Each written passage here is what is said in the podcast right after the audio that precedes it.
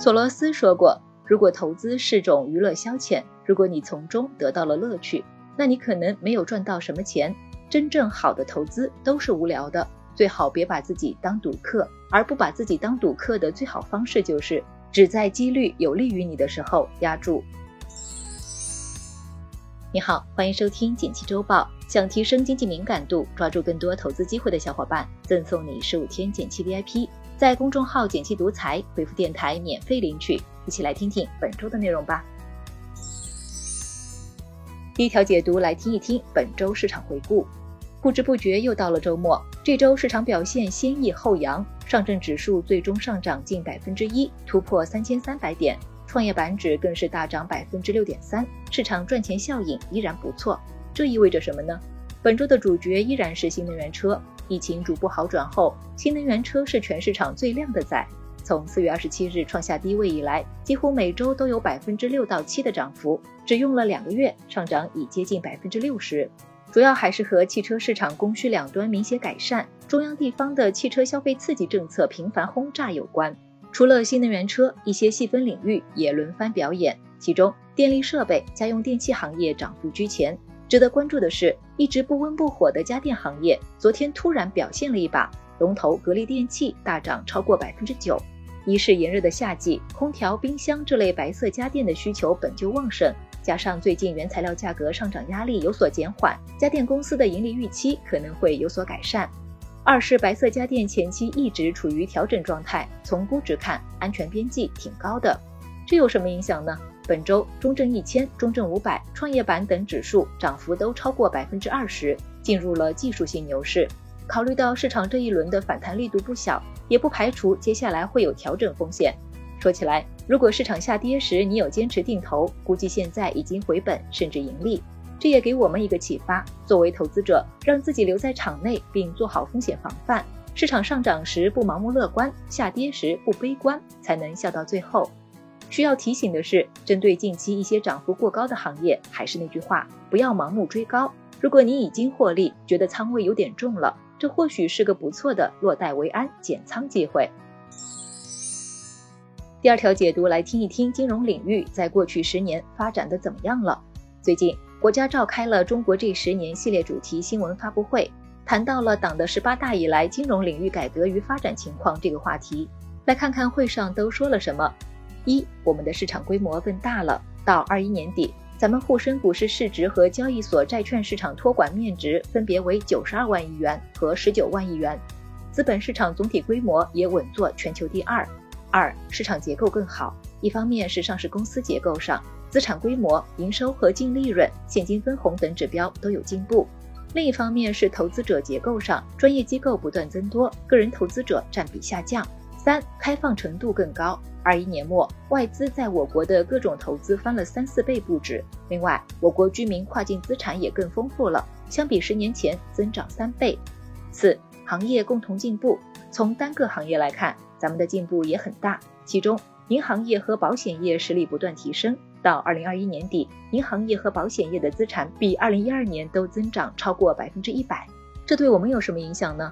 开这种复盘性质的会，一方面是为了看看咱们取得的成就，适度夸夸自己；另一方面也是为了数数栽过的坑，免得重蹈覆辙，未来的路也能更顺畅些。比如这次央行就又重申坚持不搞大水漫灌。不超发货币，不透支未来的宏观政策取向，还提到中小银行整体风险可控，尽管还存在问题，个别机构风险也比较高。在目前环境下，这个系列也算是我们助力经济恢复和稳增长的一个情绪上的抓手了。第三条解读来听一听两位投资大佬的对话。六月二十三日，桥水创始人达利欧和红杉资本的沈南鹏做了场线上直播。谈了谈当下局势、未来投资、中国市场等大家关心的话题。这意味着什么呢？先介绍下这两位的背景。达利欧是畅销书《原则》的作者，也是桥水基金的创始人，管理规模达到一万亿。桥水也是全球最大的对冲基金。沈南鹏早年是携程和如家的创始人，后来创立红杉中国，投遍了大半个互联网圈，是京东、阿里巴巴、美团的早期投资人。所以，这是一场两位顶级大佬的对话。我们逐一来看。先来看当前局势，现在欧美国家的通胀率很高，想通过提高利率的方式来压低通胀，但达利欧认为通胀会使大家的购买力下降，并不利于经济发展。